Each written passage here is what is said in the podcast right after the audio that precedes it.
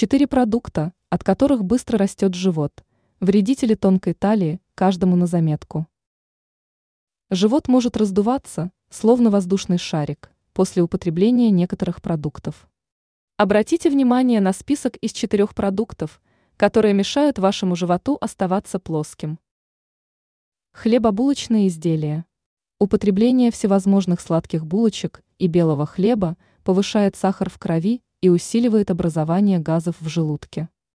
Из-за этого живот раздувает, и кишечник таким образом сигнализирует о чрезмерном присутствии дрожжей и быстрых углеводов. Питьевое молоко. Чистое молоко животного происхождения с трудом усваивается организмом взрослого человека. Всего один стакан свежего молока может спровоцировать вздутие и увеличение размеров живота.